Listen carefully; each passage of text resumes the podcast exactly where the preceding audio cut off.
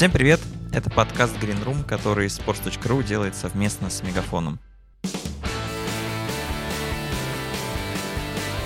Я Влад Воронин. Каждые две недели я встречаюсь с директором по медиа и коммуникациям агентства Special One Егором Крицаном, чтобы поговорить про спорт как бизнес. Егор, привет. Привет, Влад. Рад продолжать нашу прекрасную историю. Сразу благодарю всех тех, кто пишет нам в комментариях. Пусть этих людей не очень много, но мы ценим все отзывы. Призываю всех делать это. И мы на излете второго сезона подкаста Green Room, но обещаем не сбавлять оборот, хотя у многих команд в российской премьер-лиге, как мы видим, силы к финишу заканчиваются. Вот у нас не заканчиваются. Поэтому продолжаем обсуждать какие-то насущные вопросы и проблемы. Предлагаю сразу к актуальному и жареному, собственно говоря, и перейти по той традиции, которую мы себе не так давно завели.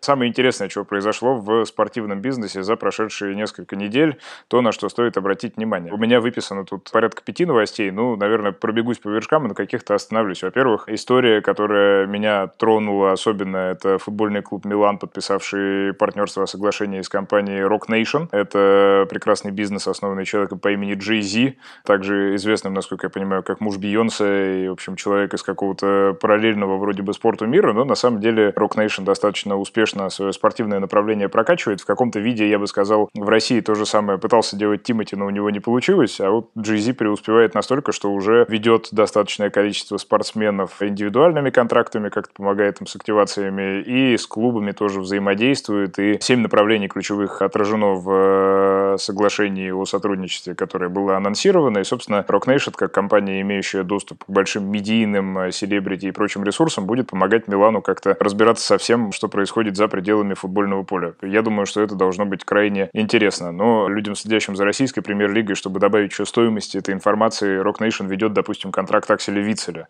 и вообще управляет его медийным присутствием достаточно активно. Когда Аксель в «Зените» был, у него просто несколько человек занимались какими-то схожими задачами, а сейчас уже целая организация. Но там и помимо Вицеля достаточно звездных игроков, они в основном в премьер-лиге, в чемпионате Италии подписывают футболистов, вот не так давно начали, и помогают им становиться лучше. Еще одна сделка такого же свойства – это ПСЖ, подписавший большой контракт с Fanatics. Fanatics – это сервис, который помогает управлять дистрибуцией и производством мерча, стало быть, всякой разные атрибутики.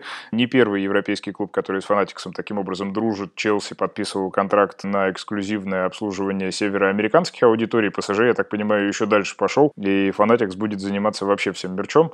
Тоже довольно интересный пример. Не существует существующий, наверное, пока на российском рынке вот в таком вот виде. Опять же, будет любопытно посмотреть. Я видел магазин ПСЖ в Катаре, ни разу не видел там ни одного человека внутри, но предполагаю, что с точки зрения фейерплея это одна из самых дорогостоящих точек по продаже футболок в мире. Виладжо. В э, Дохе есть воспроизведенная такая Венеция, там мол, в котором каналы эти, гондольеры плавают, и вот где-то там рядом небольшой магазинчик ПСЖ.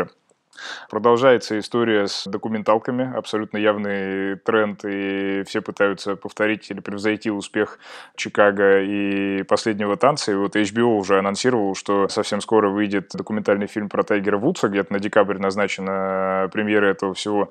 И параллельно Колин Коперник, человек, который, как известно, первым встал на колено во время исполнения американского гимна, это было уже три года назад, подписал контракт с Диснеем. И там речь не то, что о документалке, а о том, что Колин Коперник, который теперь уже не играет в американский футбол, не подписался ни с какой командой, тем не менее будет работать, по сути, журналистом и рассказывать в своих фильмах, которые Дисней будет помогать ему делать и дистрибутировать, о разного свойства социальных проблемах, что, понятно, для Америки сегодняшней достаточно горячая тема из каких-то новостей менее существенных э, почитал большой материал про возвращение NBA и про то, как там будут устроены все вот эти карантинные протоколы с точки зрения работы медиа. Как вы знаете, NBA и MLS высадились в штате Флорида в ESPN Wide World Sports, что-то там вот большой спортивный комплекс. И было очень интересно, Associated Press рассказал о том, что журналисты будут допущены на матчи близко к команде в количестве 12 человек, и они вынуждены будут отсидеть перед этим карантин, тестироваться каждый день. И я как-то пытался проводить параллели с тем, что сейчас в российской премьер-лиге футбольной происходит, и, конечно, не находил соответствия в большом количестве. Ну, правда, справедливости ради, МЛС, допустим, уже не убереглась от того, чтобы не заразиться. У них сезон стартовал несколько дней назад, и уже первые зараженные там, к сожалению, нашлись, хотя тоже команды были достаточно изолированы друг от друга. А с медийной точки зрения за МЛС достаточно любопытно было посмотреть. Я несколько обзоров проглядел. Они играют на тренировочном поле, которое просто обнесено такими синими баннерами, и это, конечно, странно выглядит, потому что то, что происходит происходит в европейских лигах, гораздо больше похоже на профессиональные соревнования, чем то, что там, потому что там это, по сути, какие-то товарищеские игры. Вот те новости, на которые я обратил внимание, ты явно обратил внимание на что-то другое. Нет, я обратил примерно на то же, на самом деле. Тут уникальная ситуация. Во-первых, Видел ли ты, как будут выглядеть паркеты НБА? Там, по сути, такой ангар огромный, и по ширине расположено много-много-много разных паркетов, на которые нанесена разметка вот с домашними всякими стикерами, и они прям друг к дружку, как будто это, я не знаю, любительские поля где-нибудь в Москве, где сдаются матчи под ЛФЛ, их там много-много, и они разделены только сеткой. Интересно, какие решения там будут приниматься, чтобы вот этого эффекта ребящего изображения не было, того, что рядом другие паркеты. Ну, интересно, как это с точки зрения продакшена будет реализовано, потому что явно надо поставить повышки перед каждым паркетом, чтобы ведущая камера там стоял. Нет, я не видел этого, хотя термин бабл, вот этот вот шарик, в котором они все это расположили, он практически везде встречается. Это такая новация. Я обратил внимание с точки зрения полей на то, что MLS сделал с этим огромным логотипом Adidas в центре это поля. Это как раз и... то, что я хотел сказать. Да, и было много возмущений, и я так понял, что они его убрали. Да, если кто не в курсе, в первый день там был огромный черный логотип Adidas прямо в центре поля, в центральном круге, и выглядело это довольно вызывающе, потому что привлекало внимание гораздо сильнее, чем футбольный мяч, хотя такая реклама, наверное, все-таки должна быть как нативной, ненавязчивой, интегрироваться в трансляцию. Тут она скорее отвлекала и очень-очень много негатива на этот счет привлекала. Хотя, конечно, сразу все легко объяснили такое появление Adidas тем, что контракт производителя экипировки с MLS гораздо крупнее, чем даже контракт с телекомпанией. Но об этом мы, кстати, в отдельном выпуске про MLS и рассказывали, как американская футбольная лига будет добиваться повышения своего медиаконтракта. Я вдогонку еще к твоему рассказу про Милан очень интересному добавлю, что, в принципе, вокруг серии А очень много интересного движения происходит. В начале 2021 года серия А разделится на две компании. Первая будет отвечать, грубо говоря, за спортивный блок, чтобы соревнования проходили, регламенты принимались, все было четко, с бумажками проблем не возникало. А вторая компания будет заниматься серией А как медиапродуктом. Она будет отвечать за медиаконтракт, за продвижение на разных международных рынках, открывать новые новые офисы и заниматься всем тем, чем хорошие лиги занимаются и так, а вот Италия от них отстала. И эта реформа очень-очень давно нужна итальянскому футболу. Очевидно, что это принесет хорошие результаты. И на этой волне в итальянский футбол явно уже врываются инвесторы. Несколько инвестиционных фондов и европейских, и, что особенно интересно, несколько крупных американских предлагают от 2 до 3 миллиардов долларов за долю в этой новообразованной компании, которая будет заниматься медиаконтрактом. Собственно, цель инвесторов понятно, вложиться сейчас, дать эти 2-3 миллиарда, накачать итальянский футбол, сделать его дороже и потом, собственно, эту долю продать. Интересно, мы часто обсуждаем, что кажется, что контракт близок к пику, а и даже на внутреннем итальянском рынке это практически миллиард евро в год. 963, кажется, сейчас миллиона. Но, тем не менее, вот инвесторы, которые явно больше нашего понимают в разных финансовых механиках и в документах, видят потенциал для роста дальнейший. Так что вот это тоже очень интересно. И Милан, Милан, кстати, который вот этот контракт подписывает с тем, чтобы развиваться в медиаполе, очевидно, подписывать новые спонсорские контракты, за последние пять лет потерял вот в коммерческих соглашениях практически половину своих денег. Там было 85 миллионов, а стало 40 с небольшим.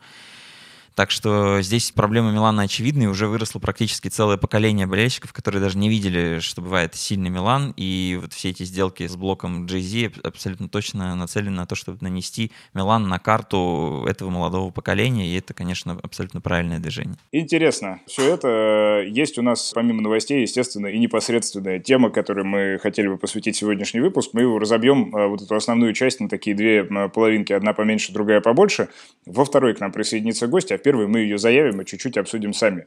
Это тема, которая мое сердце трогает э, постоянно, потому что это один из самых интересных аспектов спортивного маркетинга, брендинга, как его ни назови. Талисманы, маскоты, в общем, какие-то герои, которые сопровождают спортивные соревнования и, по сути, представляют собой такой дополнительный актив, на котором, конечно, многие клубы отрываются как могут. Разные плюшевые звери и другие менее, скажем так, конкретные существа, они присутствуют практически в любой лиге, поэтому Хотелось бы поговорить вот об этом сегодня. Да, бывают даже не существа, а стиральные машины, мотоциклы и так далее. Например, вот из последнего в РПЛ буквально вот в летнем этапе чемпионата появился новый маскот. Это мотоцикл. Его ввел в свой оборот футбольный клуб «Урал», который сам пришел на завод, производящий мотоциклы, и приобрел сам себе мотоцикл, хотя кажется, что это могло бы быть неплохой рекламной площадкой, но вот «Урал» решил сделать так, и теперь вокруг стадиона, прямо по периметру поля будет гонять мотоцикл в цветах оранжевых.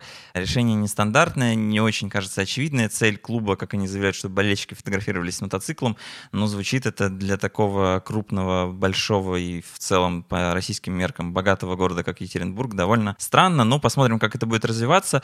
А мне вообще, в принципе, стало интересно, откуда пошли маскоты. Я чуть-чуть углубился в историю, чтобы избежать эффекта длинной лекции. Вот прям несколько тезисов, откуда это пошло. Оказывается, само слово французское, и была даже опера, которая посвящена маскоту. Маскот была девушка, которая магическим способом приносит удачу фермеру, у которого проблемы с урожаем, и вот она пока остается девственницей, она может какие-то вот магические свои действия производить и фермерам приносить удачу. Собственно, слово так и вошло в оборот, что это какой-то человек, какое-то животное, какой-то тотем, который приносит удачу. И в спорт точно так же это зашло, появились всякие мальчики, кто носил флаг, кто выносил разные вещи, которые необходимы спортсменам. Вроде прямой необходимости спортивной в этом нет, на результат это не влияет, но спорт такая вещь в себе и довольно часто суеверная, поэтому в таких героев верили, и все это плотно-плотно входило, а потом свелось к тому, что удачу стали приносить животные. Там, на Олимпиаде в Лос-Анджелесе в 1932 году был шотландский терьер символом, потом там появились разные медведи, кто только не заходил. И, естественно, все это не могло с развитием спорта как индустрии, приходу к бизнесу не могло не прийти к каким-то игрушкам, фигуркам и так далее, и так далее. И в 1964 году появился такой мистер Мэтт, который до сих пор существует. И когда мы говорим про маскотов, конечно, это в первую очередь MLB, бейсбольная лига, которая спровоцировала вот всплеск очень многих бизнес-процессов и в США, и в мире в принципе. И вот с Мистер Мета как бы не звучало это, может быть, для поклонников сериала Breaking Bad, но начался рост маскотов. И я думаю, что пик производства этих фигурок — это 77 год, когда появился Фили Фанатик. Это такой зеленый монстрик, очень яркий, очень интересный, очень запоминающийся, посмотрев на которого, кстати, менеджеры из английских клубов поняли, что им нужно двигаться в эту же сторону, и у Арсенала появился тоже вот этот зеленый динозаврик, который подозрительно похож на Фили Фанатика, но как-то на это никто особенного внимания сейчас не обращает. Ну и, кстати, если говорить про Фили Фанатика, то он приносит клубу Филадельфии Филлис практически 10% всего заработка на стадионе. То есть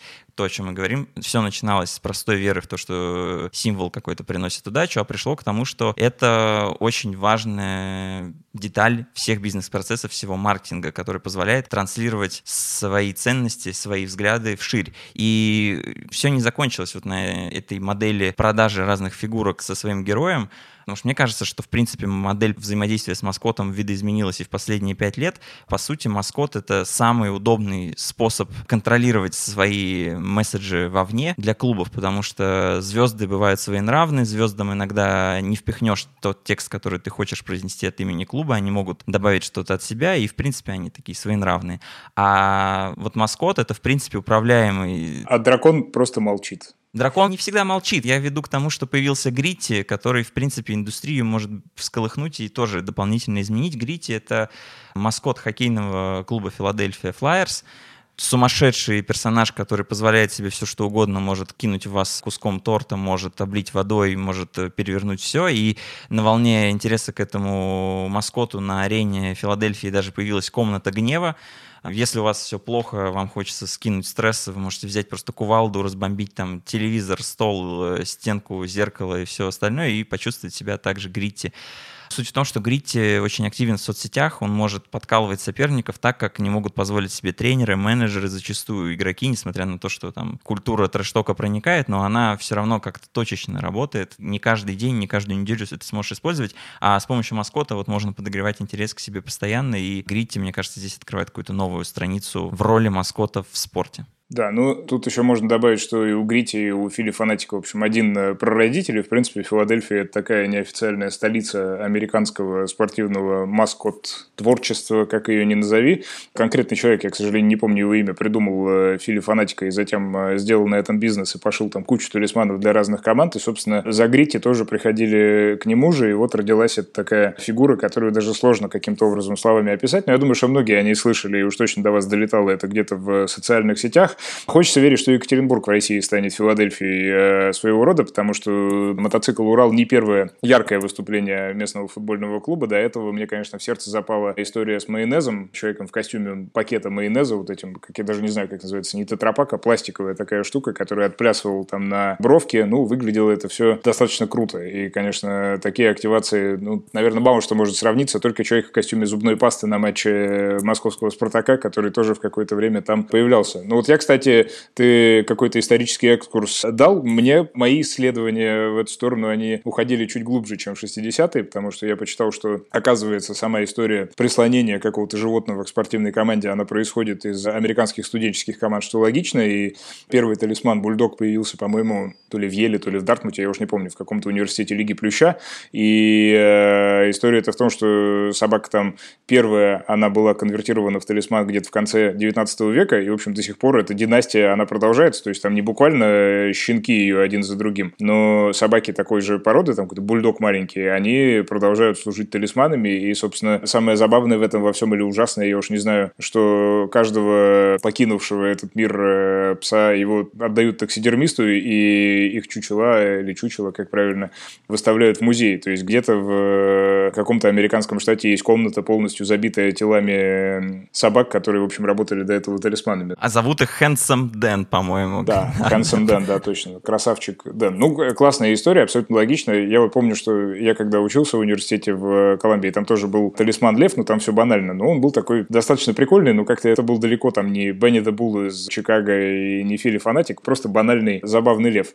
Но маскоты в целом, конечно, в Америке, наверное, нет команды, у которой бы их не было, просто потому что вся идентика, она вот построена на какой-то анималистике, и мало какие клубы не визуализируют, скажем так, свое название в виде талисмана, и, в общем, это абсолютно логично. Я читал, что в NBA, по-моему, всего лишь у нескольких команд отсутствуют маскоты, и у этого есть причины. Допустим, у нет у Лос-Анджелес Лейкерс у талисмана, и за этим стоит две теории, потому что этим вопросом задаются вслух. С одной стороны, говорят, что у них настолько клевая группа поддержки, настолько красивые девушки, что им не нужны никакие талисманы, все постоянно смотрят на них, и, в общем, они какие-то функции, возложенные на талисманы, выполняют.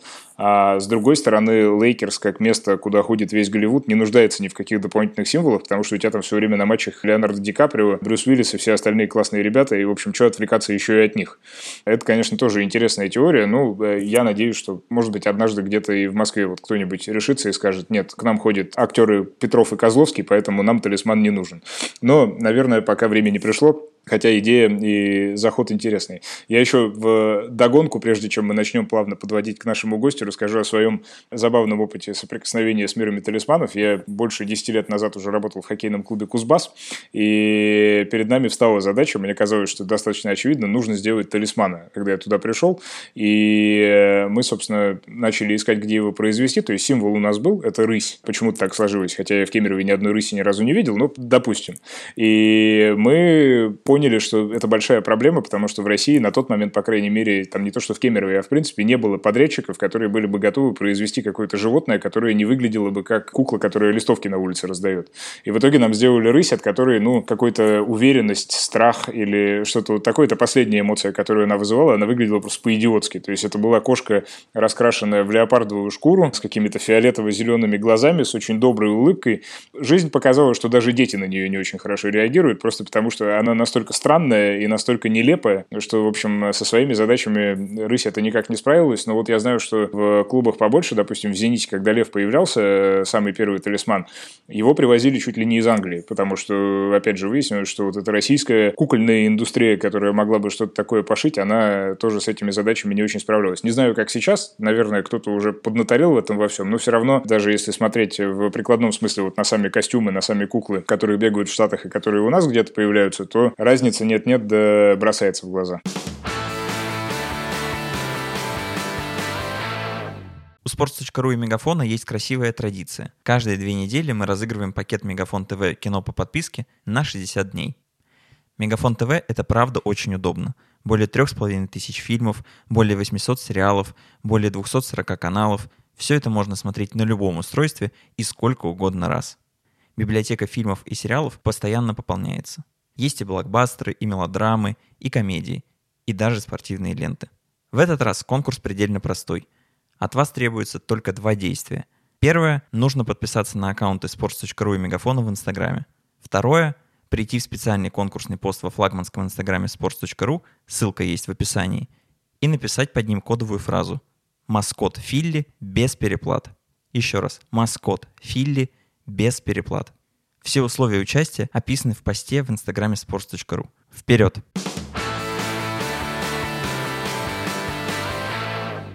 Тут мы очень плавно переходим к разговору с нашим героем. Его зовут Андрей Дейнека. Он в начале 90-х работал в уникальной команде «Русские пингвины». Это хоккейный клуб, образованный на базе ЦСКА и присыпанный разными технологиями и ухищрениями Питтсбург Пингвинс из НХЛ. Вот на стыке родился такой уникальный проект, целью которого вполне вероятно было отжимание хороших игроков с целью забрать их в Питтсбург, но тем не менее, благодаря тому, что у Питтсбурга была, такая благая цель, он еще и приукрасил ЦСКА разными маркетинговыми инструментами, в том числе привел в российский спорт первого нормального маскота. Им, конечно же, был пингвин, которого просто вот эту ростовую фигуру так и привезли из США. Что с ним делали, как это работало, зачем это было устроено и почему все эти разные американские технологии, инструменты у нас не заработали, расскажет нам Андрей. Слушайте, ну, русские пингвины и вся вот эта история, это, честно говоря, из всех глав в том, что происходило в самом начале такого российского, а не советского уже профессионального спорта, это одна из тем, которая меня всегда волновала, потому что это же такое классическое перестроечное желание сплести вроде как несплетаемое еще за пару лет до того, как это случилось, и в итоге породившее какие-то штуки, которые, мне кажется, даже сейчас, в 2020 году, достаточно сложно, если не невозможно вообще себе представить. Для тех, кто не знает, Андрей, если можете рассказать о том, как и чего происходило. В общих чертах ясно, что было сложное время и были разные попытки, собственно, спасти или приумножить то, чего оставалось там на развалинах советского хоккея. И, собственно, родился проект, где, с одной стороны, люди от ЦСКА, с другой стороны, люди от пингвинов из Питтсбурга каким-то образом скооперировались для того, чтобы, собственно, сделать что-то совсем невиданное прежде. Да, именно так и происходило. Это было действительно удивительное время, когда, в общем, мы из одной, ну, наверное, эпохи, если не эры, перепрыгнули в другую, причем действительно как по мгновению волшебной палочки. Еще совсем недавно мы все вступали в пионеры, в комсомольцы и так далее, и все нам казалось понятным и спланированным на годы вперед без нас. И в какой-то момент это все поменялось, да, действительно, Америка и Советский Союз, и Новая Россия попытались сблизиться. Я думаю, что это был самый близкий период. Сейчас мы, конечно, понимаем, что за этим была там у каждой из сторон была своя мотивация. Но действительно, проект «Русские пингвины» — это очень хороший такой утрированный, мультипликационный метафора того, что происходило. Действительно, советская система дала трещину, сама система дала трещину, и стали возможными совершенно невозможные вещи. Вот этот проект, это было совместное предприятие между Питтсбург Пингвинс и хоккейным клубом ЦСКА, который тогда на волне перестройки получил независимость от большого ЦСКА. А Виктор Васильевич Тихонов, Валерий Иванович Гущин, которые с российской стороны были представителями в этом совместном, участниками совместного предприятия, они получили определенную независимость от армии. Они получили дворец спорта в долгосрочную аренду, они получили определенные права на торговые знаки, их лишили всякого финансирования взамен. И они вынуждены были искать какие-то пути развития. А в этот момент американцы начали какой-то веке, и вот был тот короткий период, когда они увидели большое количество возможностей в разваливающемся Советском Союзе. Ну вот, а тогда у них появилось это Wild Wild East, и все, ну, самые отчаянные пошли на восток в поисках новых приключений и новых возможностей. Да, и вот, собственно говоря, проект «Русские пингвины», он а, такой реально очень смешной образчик того, что происходило, прям такая квинтэссенция этой истории. Да, действительно так. А я же правильно понимаю, что пингвины это был, в общем, э, выбор не то чтобы осознанный, то есть не было ни у кого задачи пойти именно с ними подружиться. Это скорее была попытка, в принципе, найти каких-то партнеров, и так сложилось, что э, партнером стала именно команда из Питтсбурга. Ну, э, инициатива и драйв, конечно, исходила оттуда, из Америки. Мотивация американская была тоже, в общем-то, понятна. Они очень хотели получить какие-то преференции, какой-то эксклюзив с точки зрения хоккейного таланта. Конечно же, первое, на что они реагировали, было нереальное количество наших талантливых хоккеистов, и они хотели как-то систему ЦСКА хоккейную, ну, строить свою систему, да, в обход драфта, там у них были разные задумки, они пытались, вот, может быть, сделать какой-нибудь фарм-клуб из ЦСКА и так далее, да, то есть какая-то логика была изначально очень спортивная. Они поняли, что политическая ситуация складывается так, что это становится возможным, с одной стороны, а с другой стороны у них была спортивная мотивация, а с третьей, когда они начали приезжать в Россию, они стали видеть, что ну, какие-то возможности есть большую, скажем так, потенциал они видели именно в бренде ЦСКА, красная машина, в Red Army Hockey Club. Это было для Штатов очень интересный бренд. То есть изначально эта история была, в общем-то, на 90 плюс процентов про то, чтобы какой-то мостик для молодых хоккеистов проложить из э, да, Советского да, Союза да. в России туда, в НХЛ. А с точки зрения каких-то бизнес-историй, скажем так, было ли там что-то, о чем сразу говорили, или это все как бы вторым планом шло и меньше внимания этому уделялось? По соглашению по совместному предприятию американская сторона получала право, ну, как бы это совместное предприятие монетизировал этот бренд в Америке, и, собственно говоря, почему и возникла история, что давайте что-то делать с брендом, чтобы его лучше продвигать в Америке, чтобы он ну, как вписывался в их парадигму, да, поэтому этот вопрос был, но спрос на бренд ЦСКА в э, Северной Америке на тот момент был. Да, он, в принципе, и сейчас остается. Это, ну, такая, как бы, уже, конечно, сходящая история, да, но тогда-то особенно это прям было горячий пирожок. Все хотят это видеть, да, то есть, грубо говоря, ну, надо понимать, что первые два или три года все лето команда проводила в Америке с э, туром по Америке. Они играли не с э, НХЛовскими командами, а с самыми разными командами. Но коммерчески это было абсолютно обоснованно. И ну, сам бренд ЦСКА продавался очень хорошо. И сами вот эти майки, которые я вам показываю, они тоже они в один год в Америке, в Северной Америке, это была самая продаваемая майка. Даже ну, больше любой другой НХЛовской франшизы. С учетом того, о чем мы, собственно, сегодня говорим на протяжении всего выпуска маскотов, если шире говорить какой-то эстетики, да, с одной стороны, Питтсбург Пингвинс, команда с одним из самых, ну, наверное, клевых талисманов, я думаю, что только Анахайм, может быть, и у кого там еще есть какие-то анималистические герои, мог бы с ним посоперничать. С другой стороны, ЦСКА, эмблема и эстетика, у которой это красная звезда, красная машина, вот это все.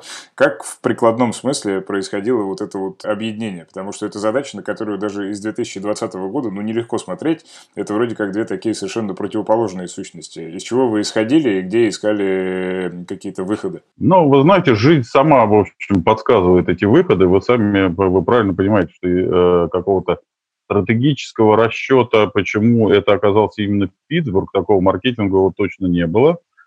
Питтсбург приехал, Питтсбург э, вступил в переговоры, знал, чего ему коммерчески важно было делать. Естественно, что со стороны российской ни Виктор Васильевич, ни Валерий Иванович сильно вопросами брендинга озадачены не были.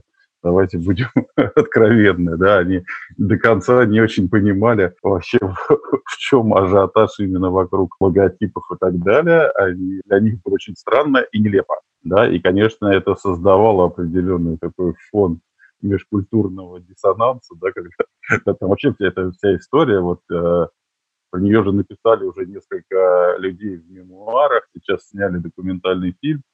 Она именно культурологически очень смешная и полна вот этих историй, как э, вот эти самые такие утрированные, как из кинокомедии или из мультфильмов. Иностранцы приезжали в Россию, как здесь они окунались в самую такую вот жесткую действительность 90-х годов, как они между собой разговаривали, это все было очень-очень смешно и, и странно, и на, на самом деле иногда страшно.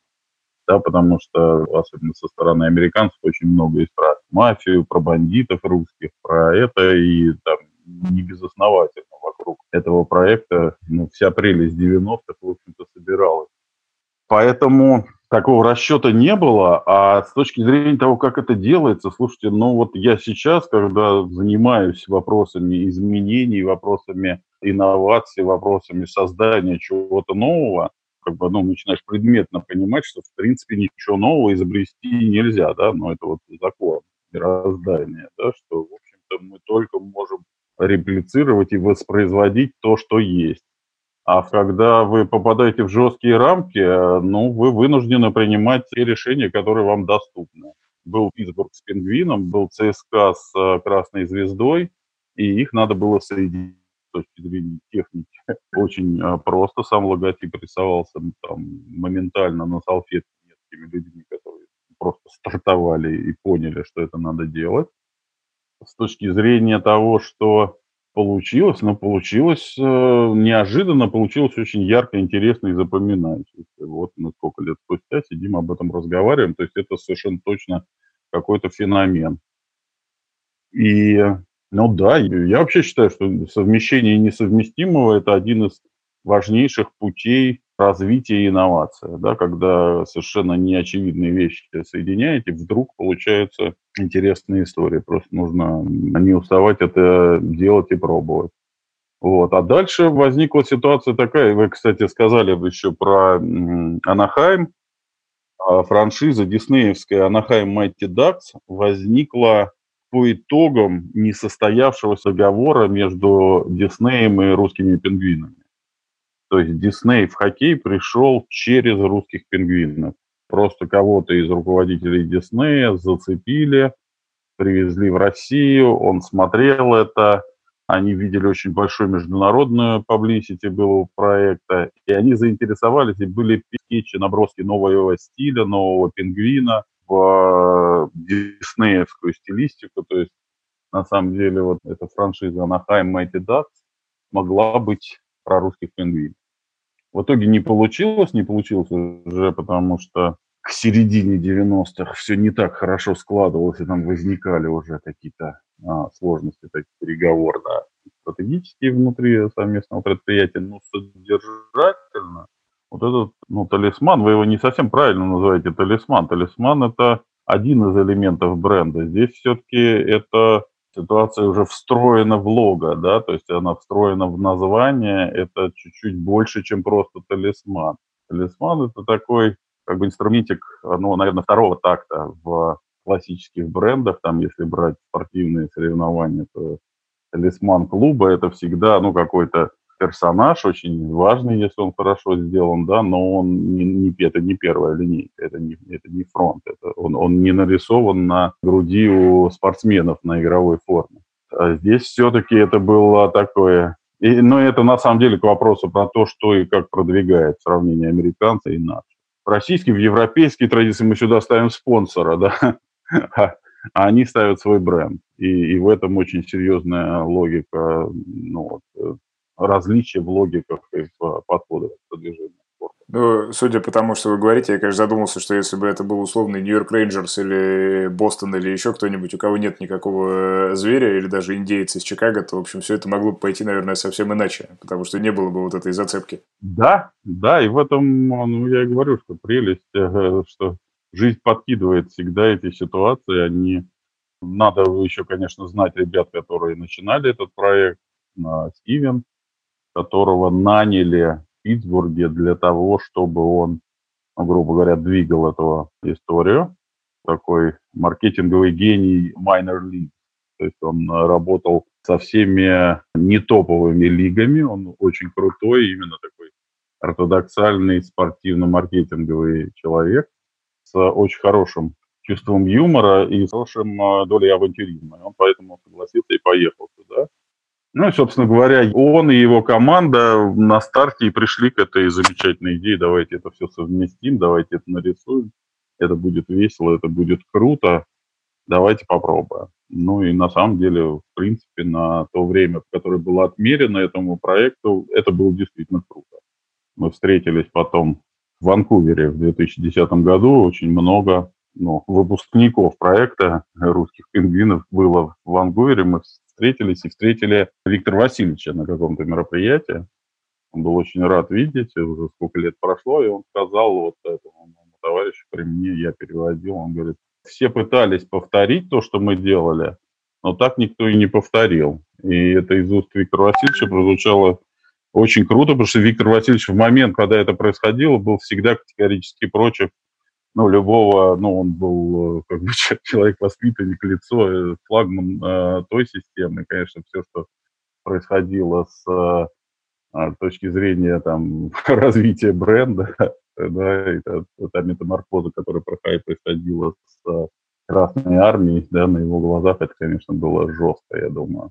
И он очень, ну, там непростое совместное предприятие было, но можете представить себе, да, эти богатые капиталисты из-за Питтсбурга приезжают к звездному, ну, это икона была, Виктор Васильевич Тихонов, да, вот. А за ними еще, то есть, конечно же, как только это стало набирать силу, привлекать внимание, конечно же, там появилась армия большая, да, то есть это все на заднем плане еще ходили очень странные генералы, у всех были свои интересы, там появлялись и так далее. То есть там вот эта история очень э, насыщена. Андрей, а можете ли рассказать, на что раскладывалась история пингвина? Правильно ли я понимаю, что в тот момент у хоккейных клубов толком ни талисманов, ни маскотов, никого не было. Тут получается, что Питтсбург приносит ЦСКА пингвина. У вас появляется полноценный такой герой около клуба, и вы через него начинаете продвигать клуб. Вот что вы делали и как на это люди реагировали? Потому что я недавно читал в «Коммерсанте» историю про то, что как-то молодой человек, который бегал в этом костюме пингвина и катался, должен был кататься по льду, как-то пришел заранее на матч, и его сотрудники ОМОНа зачем-то избили потому что, видимо, не поняли, кто он такой, чего он хочет, и, видимо, как им казалось, ерунду какую-то нес. Вот что вы делали и как на это реагировала аудитория? Слушайте, ну, там происходила вообще чрезвычайно интересная ситуация. Значит, действительно, российский хоккей находился в очень странном состоянии, то есть, ну, как и весь спорт, наверное, можете поднимать там архивы, финансирование прекратилось везде, какими-то островками там кто-то как-то собирал команды, хоккеисты сотнями уезжали куда угодно, лишь бы уехать.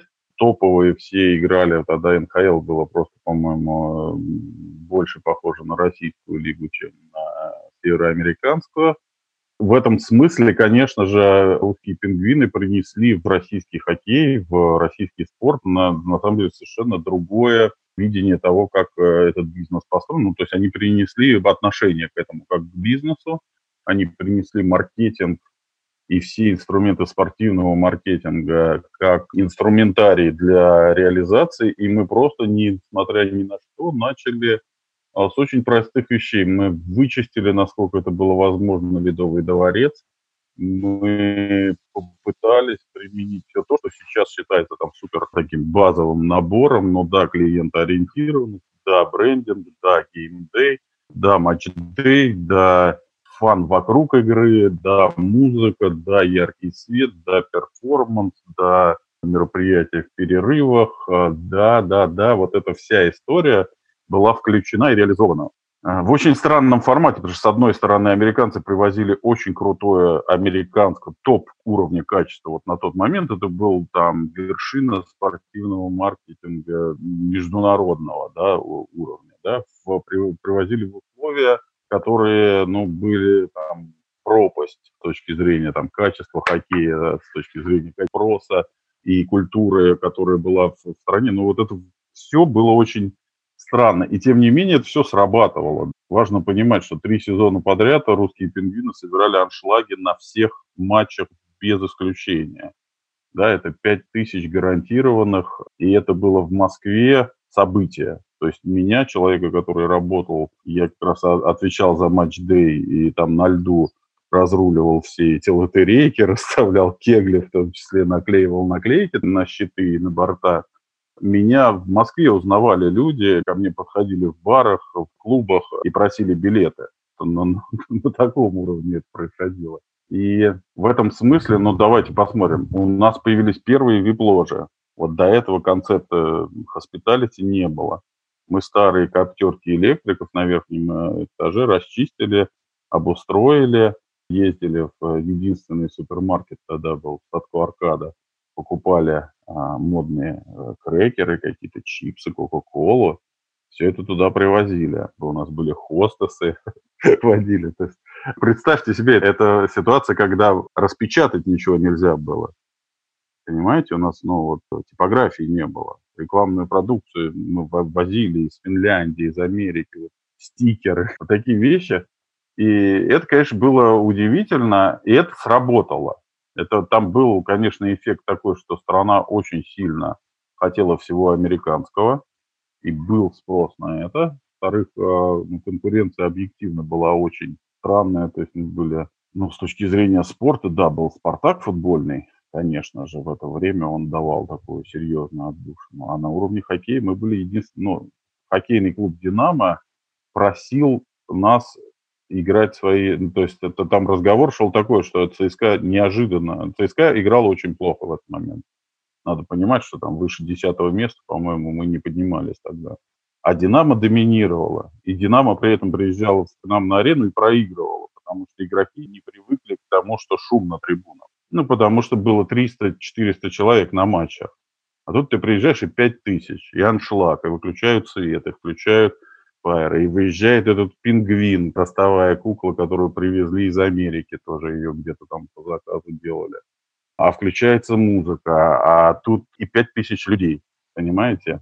Динамовские руководители говорили, ребята, а может быть вы у нас такое сделаете, или можно мы у вас домашние матчи будем тоже играть, потому что но это было на самом деле круто, и это была вот небо и земля с точки зрения эффекта. Ну, все остальные команды собирали в среднем 500, а мы собирали 5 тысяч. И на самом деле активировали все те вещи, которые, ну, сейчас для всех очевидны, но первые спонсоры, настоящие, рыночные, пришли в наш спорт в российское время. Именно в эти истории. Макдональдс первую свою спонсорскую активацию делал с русскими пингвинами. Кока-кола – Nike вообще входил в рынок через контракт. Еще не было Nike в России, но контракт с э, русскими пингвинами у них был.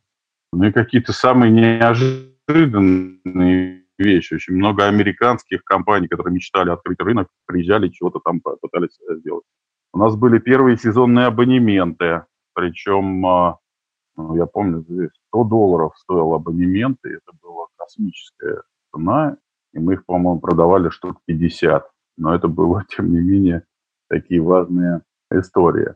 Плюс был программа мерчендайзинга мощнейшая, да, то есть вот эти майки, они до сих пор живут. И это на самом деле удивительно, но вот в Ванкувере мы товарищем из русских пингвинов одели русских пингвинов и встретили на трибуне человека в майке русских пингвинов, который обнимал нас и говорил, ребята, откуда это майка? Ну, и еще одна история была, что она, конечно, идеологически очень странная. Ну вот идеологически я, ну то есть у меня в голове происходит э, очень серьезный диссонанс, потому что с одной стороны, как проект спортивного маркетинга, это было очень-очень круто. Вот реально. Ну, для меня это точно. Мне было там сколько, 16, 17, 18 лет. И для меня это была такая азбука вообще. То есть я вдруг понял, что спорт – это профессия, даже если ты не спортсмен, да, что здесь есть ну, реальное какое-то знание, реальная квалификация, реальные профессии, в которых можно себя реализовывать. С этого тернистый путь в мир спорта, именно профессиональный. Андрей, логично спросить, как вы в таком юном возрасте, в принципе, оказались рядом с этой историей? Знаете, это тоже интересно, потому что меня э, мой папа всячески двигал, он работал тогда в Америке в посольстве, представительстве в Нью-Йорке при ООН. И он, ну, всячески пытался организовать мне стажировки в Америке. Ну, там, используя свои такие весьма ограниченные, но, тем не менее, возможности, он меня туда привез на собеседование. У меня там было 5 или 6 собеседований с американскими компаниями, там, с Филипп Моррисом, такими классическими. Я там готовился, заканчивал МГИМО. По идее, должна была быть такая ну, линия на какую-то внешнеэкономическую деятельность серьезную, да. Ну, вот в этой поездке я встретил как раз этого Стивена. Ради смеха меня с ним познакомили, а он мне рассказал, что ты вообще не понимаешь, что ты делаешь. Все едут в Россию, а ты едешь из России в Америку. Поехали в Россию со мной, это будет фан. Но поскольку я был очень на спорт сильно ориентированный человек, для меня спорт был очень интересным, я много занимался спортом там, и так далее, для меня это было прям глоток воздуха, потому что ну, вот я не видел себя в каких-то таких серьезных корпоративных историях, поэтому я радостно туда прыгнул. И, собственно говоря, я три года там проработал как стажер.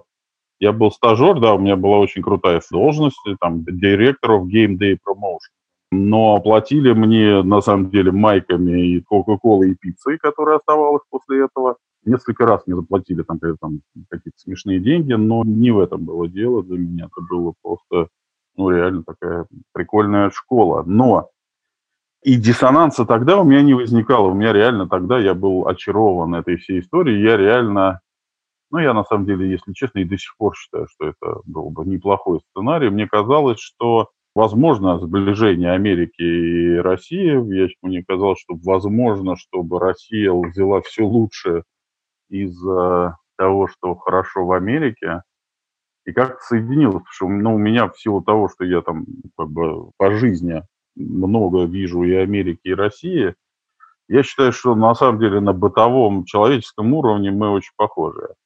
И, в принципе, ну, на человеческом уровне отношения абсолютно нормальные, и поэтому мне казалось, что, в общем, совмещаются эти вещи. Вот каким-то странным образом самые несовместимые вещи могут совмещаться и давать хороший позитивный эффект.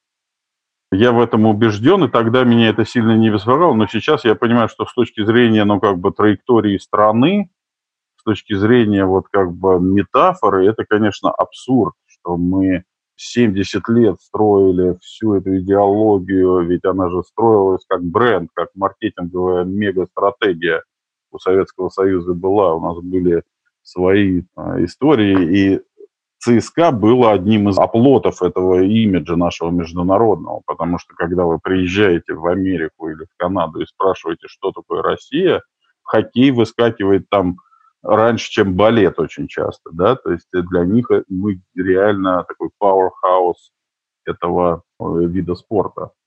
И как еще в 89 году вас могли исключить из комсомола или э, поставить на вид за то, что вы рядом с этой красной звездой поставили какой-нибудь там адидасовский значок несанкционированно, да, и это была Крамова, да, тут вдруг это стало возможным. И сейчас я, конечно, понимаешь, что идеологически это, ну, это очень хорошо для тех, кто изучает коллективное бессознательное в нашей стране и как оно развивается. Да, вот как мы вроде верили, клялись этой символике, да, принимали это и как мы быстро от нее отказались, как быстро мы с удовольствием восприняли пингвина и такую как бы юмористическую, скажем так, если не сказать больше сатирическую интерпретацию этого бренда, и он был успешен. И видно, как мы откатываемся обратно, и как сейчас мы восстанавливаем почему-то эту красную машину. Если честно, меня сейчас это уже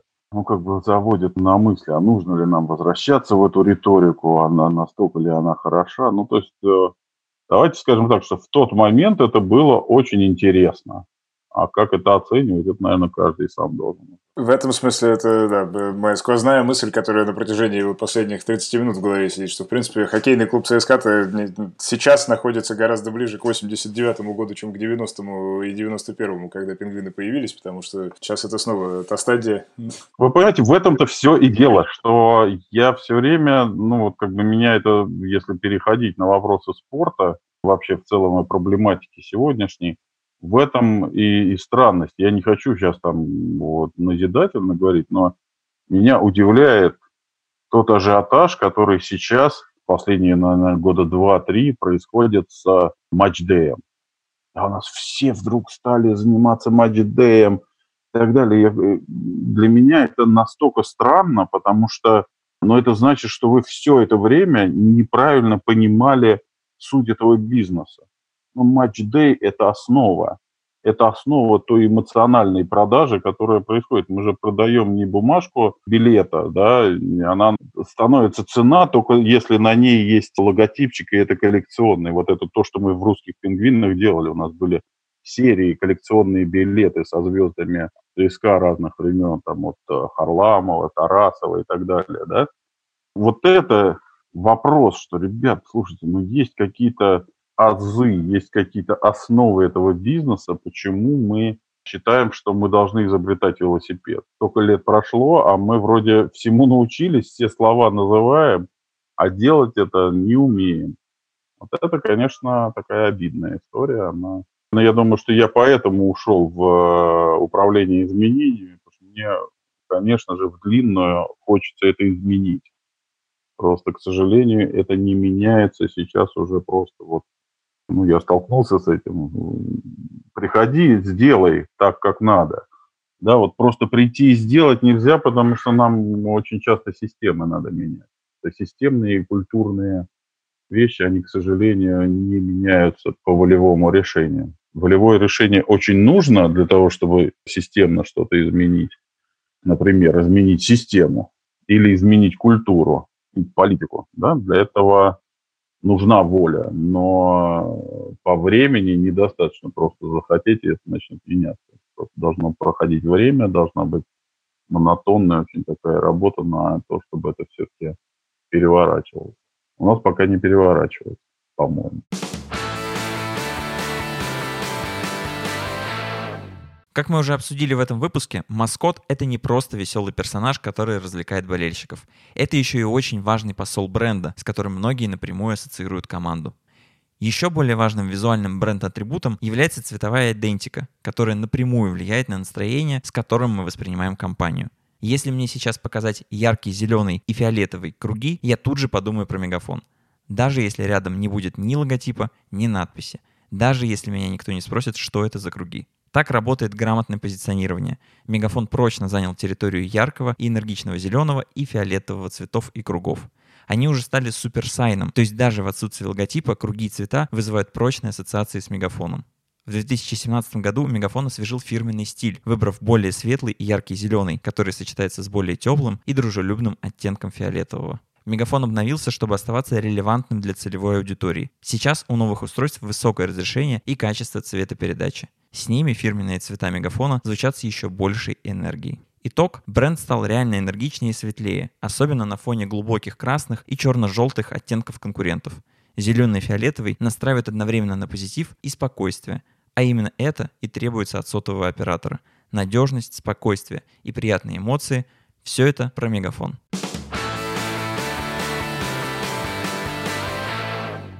Ну вот мы поговорили про такой сложный идеологический, общественно-политический и спортивный момент, как развитие идеологии, то, что ЦСКА скорее откатился назад, чем развил те практики, которые вы всячески прививали в начале 90-х. Интересно про вас теперь послушать, что было с вами после русских пингвинов, чем вы занимались и к чему пришли? Вообще, конечно, на тот момент мечта была, чтобы этот проект а, остался и развивался. Он стал загибаться к э, середине 90-х. Там было много попыток масштабировать этот опыт, как сейчас говорят, да, то есть пытались договориться со всем ЦСКА и перекинуть это на другие виды спорта, пытались говорить с лигой и сделать такую ну, модель НХЛовскую с э, историей ну, единого продвижения. Но в конечном итоге я легкой паузой, там я годик поработал в консалтинговой фирме, все-таки папа там еще последнюю попытку делал меня перевести, но при первой же возможности я ушел и э, в этот бизнес меня позвали работать ну, в Nike в России, на российском рынке. Я работал в международной штаб-квартире представителем Nike по спортивному маркетингу. Это, конечно, было уже такой полноценный старт трамплин во всю эту индустрию. Конечно, тогда еще, я говорю, было то время, когда международные большие компании с интересом и с, в общем-то, с каким-то ресурсом приходили на, в Россию и что-то развивали. Но я, видимо, в силу такой исторически сложившейся ситуации в эти все совместные российско-американские истории попадал достаточно, ну, как вот один раз попав, уже не выпадал долгое время до 2000 года я работал в Nike представителем по спортивному маркетингу. Практически все большие первые контракты Nike в России – это а, история, в которой я участвовал. Это и подписание контракта с РФС, и целая программа, ну, вообще первая программа индивидуальных контрактов с игроками, это баскетбольный ЦСКА, это ну, фактически вся активность маркетинга, эти грассруты, активации, там, а, уличные турниры, вот это все мы радостно действовали. Это для меня было ну, такое продолжение, на самом деле, идеальное продолжение с точки зрения ну, тех самых инструментов спортивного маркетинга, потому что, ну, на самом деле, спортивный маркетинг для корпораций, для компаний, для брендов, придумали в Nike. Есть там даже конкретный человек, которого считают основателем этого подхода, да, когда они поняли, что ну, на самом деле решение об инвестировании в спонсорство и в какие-то инструменты, ну вот в покупку прав у правообладателей в области спорта, это не только и не столько эмоциональная история, что это очень серьезная бизнес-тема, и что она просчитывается, она рассчитывается, и она очень эффективна, а для Nike она жизненно неэффективна, потому что Nike органически своим позиционированием, своей идеологией, он встроен в спорт. Да, и для всех компаний, конечно, которые или вот таким же образом встроены, как производители инвентаря, или те, которые хотят ассоциативно в сознании потребителя быть связанными со спортом или с героями, или с командами и так далее, то, конечно, для них вот эта вся история спортивного маркетинга, она очень важна, и я вот ну, счастливым образом, опять-таки, оказался в Nike, все это смотрел, изучал и даже применял в наших очень непростых условиях. Потому что, конечно, а, вот эта разница культур была очень серьезная. Да, и ну, сейчас мы уже проведя кучу олимпиад, спартакиад и прочих универсиад, мы уже научились, мы понимаем, что это такое, но тогда это было очень странно. Тогда ни один человек, подписывая спонсорский контракт с тобой, не понимал, что это означает. То есть он это только на вход. Дайте мне, а, а я еще вам что-то должен? Нет, да, и вот эти вот вещи, ну, как бы тоже много историй с этим связано. Потом уже были какие-то свои истории, у меня был свой бизнес, я создал агентство по спортивному маркетингу, и как раз вот э, эту всю историю уже как агентство э, реализовывал. А потом пошли всякого рода попытки поработать в каких-то больших проектах. Очень интересно, всегда хотелось попробовать в футбольных клубах поработать, это получилось. Работал во Владикавказе, я работал в московском «Спартаке», работал э, ну, в системе «Динамо» уже больше по вопросам стадионов. Ну, в общем, короче говоря, по своей профессиональной жизни я так прошелся, в общем, по всем аспектам спортивной отрасли. Я работал и в федерациях, и в клубах, и в спонсорах, и в а, агентах, и в агентствах, и так далее, и так далее, да, поэтому ну, так получилось, что, в общем, в какой-то момент весь этот цикл прошел, пришел к тому, что стал понимать, что знать, как это работает изнутри, недостаточно, чтобы добиваться успехов. Нужно понимать, как еще менять вот эти системы, да, то есть знать, как и куда нужно поменяться, это хорошо, но уметь эту систему изменить э, не будучи съеденным этой системой, да, и не испортив отношения с этой системой, это вот э, наука, которую я сейчас для себя открываю и изучаю. Правильно ли я понимаю, что вы немного разочаровались в спорте э, на выходе? Ну, если честно, да, я там э, разбираюсь в своей голове. Я думаю, что это моя такая личная история, там, моей взаимосвязи. Я даже там, сейчас изучаю глубинные методы изучения сознания человека, в том числе делал глубинное интервью себя, ну, там, заказывал его себе, просто чтобы понять, что это такое. И, естественно, основной разговор шел вокруг спорта и вообще с чем связана вся эта история моя личная, почему для меня спорт так важен, почему так туда тянет постоянно, почему при этом не все получается и многое раздражает, Многие говорят, что с одной стороны без этого жить уже нельзя, единожды попробовав, попав в эту историю, ну да, тяжело. Тяжело, когда вот ты работаешь в футбольном клубе, каждую неделю у тебя пик. Это очень странно, потому что в, я также участвовал в э, истории Сочи 2014, и я видел там этот огромный пик, то есть это восьмилетний пик да, когда люди, попадающие в эту историю, они попадают в свою жизнь. Почему сейчас очень многие озадачены тем, а что будет дальше? Да, ведь очень многие после, ну, у них такой, как э, афганский синдром, да, после Олимпи... Олимпиады, олимпийский синдром. Ребята, а какую следующую мега-историю мы должны сделать. И когда не находится этих мега-историй, у людей там реальные такие разочарования происходят. То есть здесь есть, безусловно, то, что спорт – это некий наркотик, который нас тянет, нам всегда этого хочется. И здесь э, публичность, здесь давление, здесь э, очень большое количество интересантов, да, то есть это история, которая, ну, втягивает, в принципе. С одной стороны, с другой стороны, ну, да, в общем, конечно, на, на собственном уровне разбираюсь. С мне не, не, сейчас уже нету такого, прям, что я разочаровался, нет, просто я уже не хочу тратить свою энергию на вещи, которые мне непонятны или которые мне слишком понятны. Скажем так, есть вещи, которые интересные экономические предложения, которые, наверное, надо было бы идти, но мне уже не интересно, потому что я понимаю, что нету запроса на изменения, то есть есть запрос на чудо. У нас же в индустрии очень много, ну, слушай, ты же везде работал, ты же великий, вот ты и придумывай. Ну, конечно, до определенной степени на бумаге можно нарисовать все, что угодно, а реализовать можно только если заказчик и человек, реально влияющий на ситуацию, имеет запрос на это изменение. А то очень часто получается, да-да-да, ты все поменяй, но я вот там как ничего не делал, так и не буду делать. Или я вот как по старинке это делал, я это буду делать, но ты приведи. Ну, не получается, это не работает. Спонсоры не, их не приводят, они сами приходят, потому что у вас крутая история. Это вы вынуждены бегать и притягивать своих спонсоров, у вас что-то не так э, во всем вашем проекте.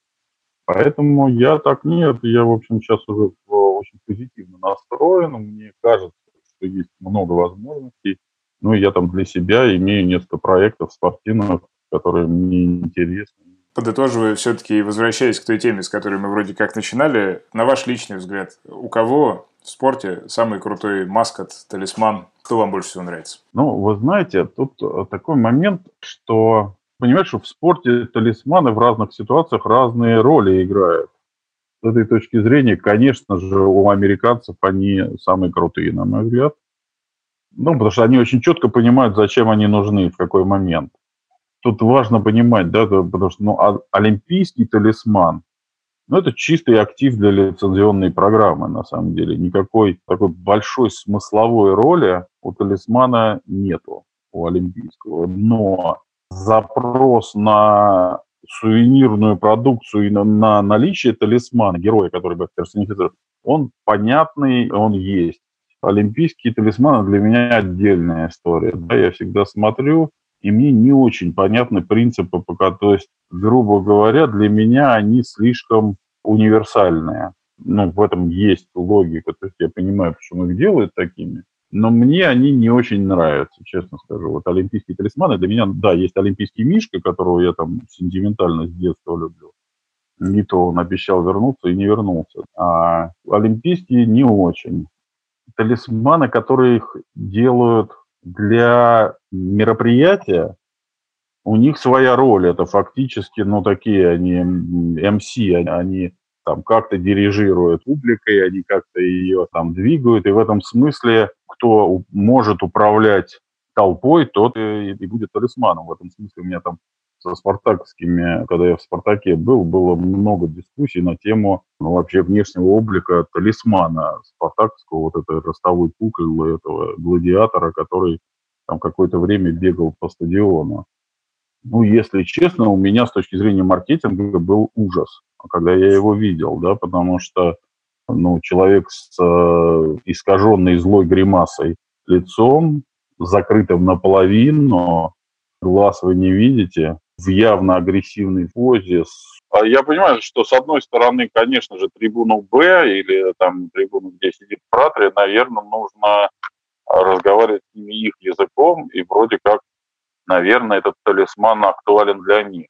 Да? Но, с другой стороны, с точки зрения стратегического развития бренда Спартаковского, наверное, и ну, я просто знаю, поскольку я считал эту экономику, делал эти исследования, конечно же, экономика доходы другой аудитории. И если правда то, что озвучивает собственник, что для него бизнес-составляющий важнейший приоритет, то тогда я не понимаю, как и почему у вас появляется именно такой гладиатор. Потому что ну, «Гладиатор» мы видели много фильмов про «Спартак». Есть много референсов, которые можно было бы использовать для того, чтобы того же самого гладиатора позиционировать более привлекательным для более широкой аудитории, скажем так. И вот тут нужно смотреть в историю самого Спартака, в историю этой личности, потому что у нас как-то принято считать, что он был там раб, да, но он не совсем раб был, он, он был благороднейших э, аристократических кровей человек, да, он был пленник, там, который боролся за свою свободу. Вот, поэтому там всегда в э, истории с талисманом у меня возникает вот такие вопросы, да, а что это символизирует, кому это нужно и на какую цель это работает. Вот, и в этом смысле, конечно, по-моему, роль и возможности талисманов сейчас не сильно используются. То есть на самом деле скорее тренд идет в сторону того, что давайте делать из наших спортсменов талисманов. Да, вот это вот еще один такой очень интересный путь вот, с точки зрения маскотов. Вот это, это создание мультипликационных версий спортсменов, создание такого прикольного развлекательного контента на этой теме. Вот там, наверное, есть хорошая перспектива, мне так кажется. Что вас вдохновляет в работе? Где вы ищете вдохновение? Очень хороший вопрос задали, потому что сейчас для меня это то есть я могу очень хорошо говорить в моменте, что меня вдохновляет, и на самом деле тут э, скорее совокупность вдохновения и мотивации. Вдохновения не всегда достаточно для того, чтобы что-то делать. Чуть сложнее это работает, но я по-моему, для себя научился более-менее а, отфильтровывать истории, которые интересны или неинтересны, да, и потому что стараюсь, в общем, ввязываться только те, те которые, ну, по-настоящему интересны и дают внутреннюю такую энергию для работы. А если говорить о том, ну, так более прикладно сказать, что вдохновляет, меня вдохновляют истории, связанные с осознанным запросом на изменения со стороны человека, от которого зависит это изменение, да, то есть человека, обладающего и волей, и ресурсом для какого-то сложного системного изменения. Вот это то, что меня интересует, поэтому я, если честно, не выпрыгиваю из спорта, потому что я лично убежден, что спорту нужны серьезнейшие системные изменения серьезнейшие культурные изменения. Меня больше не интересуют истории там, коммерческие и экономические, да, что вот хорошие деньги, делая нам какие-то не очень понятные истории с непонятным результатом. Меня интересует история, которая имеет шанс закончиться какими-то позитивными изменениями.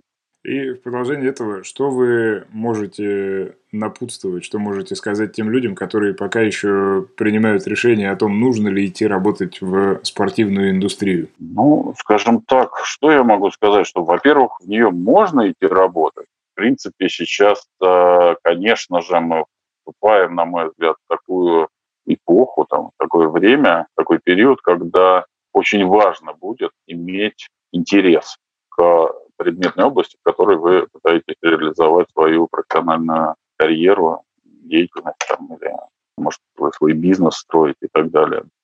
Это возможно, и в этом нет ничего, никаких запретных зон, то есть э, спорт очень перспективная история, она всегда будет и никуда не денется. Но мне кажется, что очень важно понимать, что вы в эту сферу принесете еще и какие-то, во-первых, личные ну, скиллы, навыки, компетенции, и что вы еще принесете, чем больше предметных отраслей вы знаете, тем лучше. То есть хорошо бы, чтобы рядом со спортом вы знали бы, допустим, искусство, развлечения или fashion, или другую область. Да, на самом деле не всегда не столь важно какую, но чем больше таких предметных отраслей, в которых вы ориентируетесь профессионально, тем лучше, потому что здесь очень большой потенциал роста. Ну и в целом, на, на самом деле, мне кажется, что важно просто очень хорошо понимать и учиться смотреть на вещи с разных разных сторон, с разных, а, из разных ролей, из разных позиций, из разных векторов. Вот это важно. И уметь понимать, что происходит со спортом в целом, как это транслируется на конкретные Но в целом, слушайте, конечно же, если не можете не идти в спорт, идите. Если можете не идти, не идите. Потому что это такая непростая отрасль. Я говорю, она очень сильно связана с эмоциональным вовлечением, и это тяжело, да, потому что в какой-то момент ваши эмоциональные пристрастия очень сильно конфликтуют с вашими профессиональными представлениями, и это тяжело, да, очень тяжело развивать отношения, понимая, что в любой момент что-то может поменяться вот, э, профессионально. Ну, а с другой стороны, да, зато это, это же эмоциональное вовлечение, оно и, и есть главная причина, почему все так тянут. Да, конечно, точно. Андрей, спасибо большое. Это было очень интересно. Да, спасибо, Андрей.